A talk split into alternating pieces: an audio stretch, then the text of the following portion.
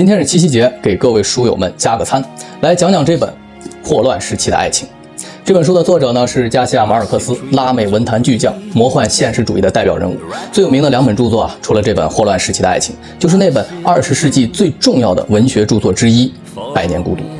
但这期视频呢，我们不讲这位伟大作家，也不讲魔幻现实主义，就聊聊这本书，说说这一场跨越半个多世纪的爱情。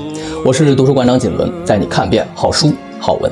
年轻的佛罗伦蒂诺遇上了同样年轻的费尔米娜，他深深地折服于这个少女动人的容貌和高贵的出身。那匆匆的一瞥，在少年心中埋下了种子，少女却不曾注意。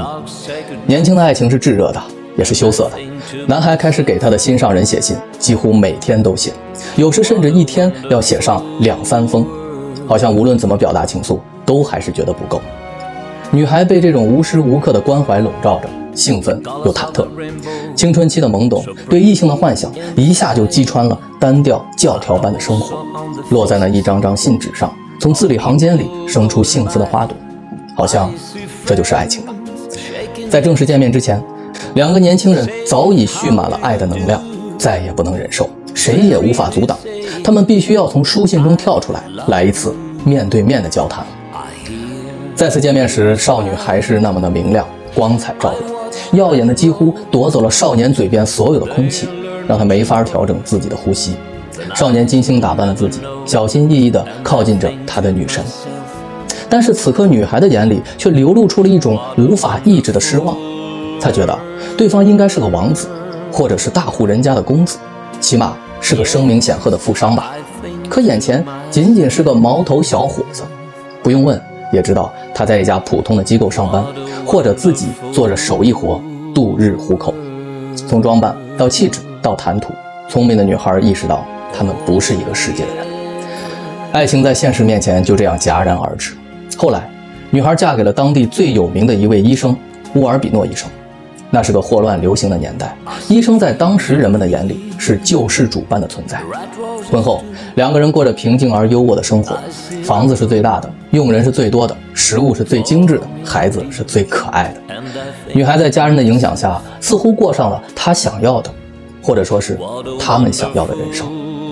只是这样的生活似乎与爱情无关，但这就是现实。爱情在她面前是虚幻的，有一阵没一阵，想不起就过去了。少年这边呢，却始终忘不了他情窦初开的初恋，即使这是一段未曾开始就已结束的恋情，他把心底那个位置留给了这个女孩，然后带上一颗不会爱上任何人的心去和别人交往。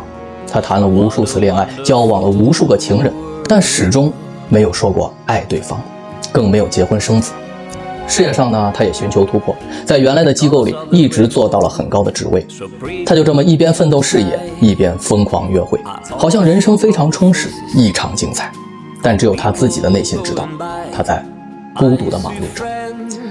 时间的长河淹没了无数的爱而不得，一晃眼，半个多世纪就过去了。曾经二十多岁的少男少女，如今已是年过古稀。在一次旅行的游轮上，已经八十岁的佛罗伦蒂诺再次遇见了。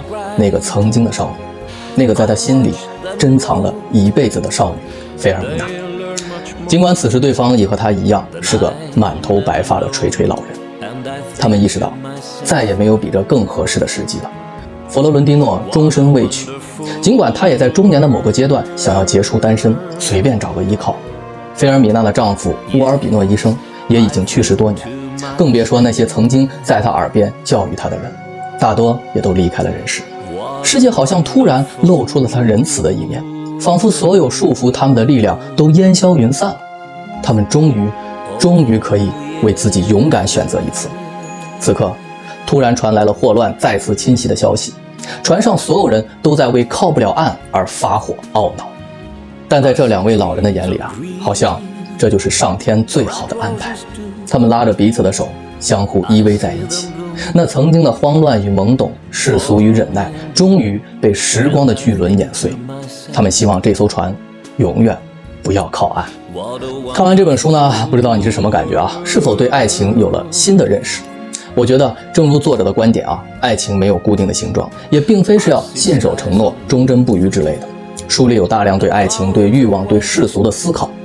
拉美人的天性比较自由吧，很多段落都是比较奔放的。但有一点，我觉得我们是共通的，就是爱情是不讲条件的，但和爱的人在一起是有前提、有条件的。但恰恰，爱情又是不容易改变的，而外部条件又是充满变化、随时改变的。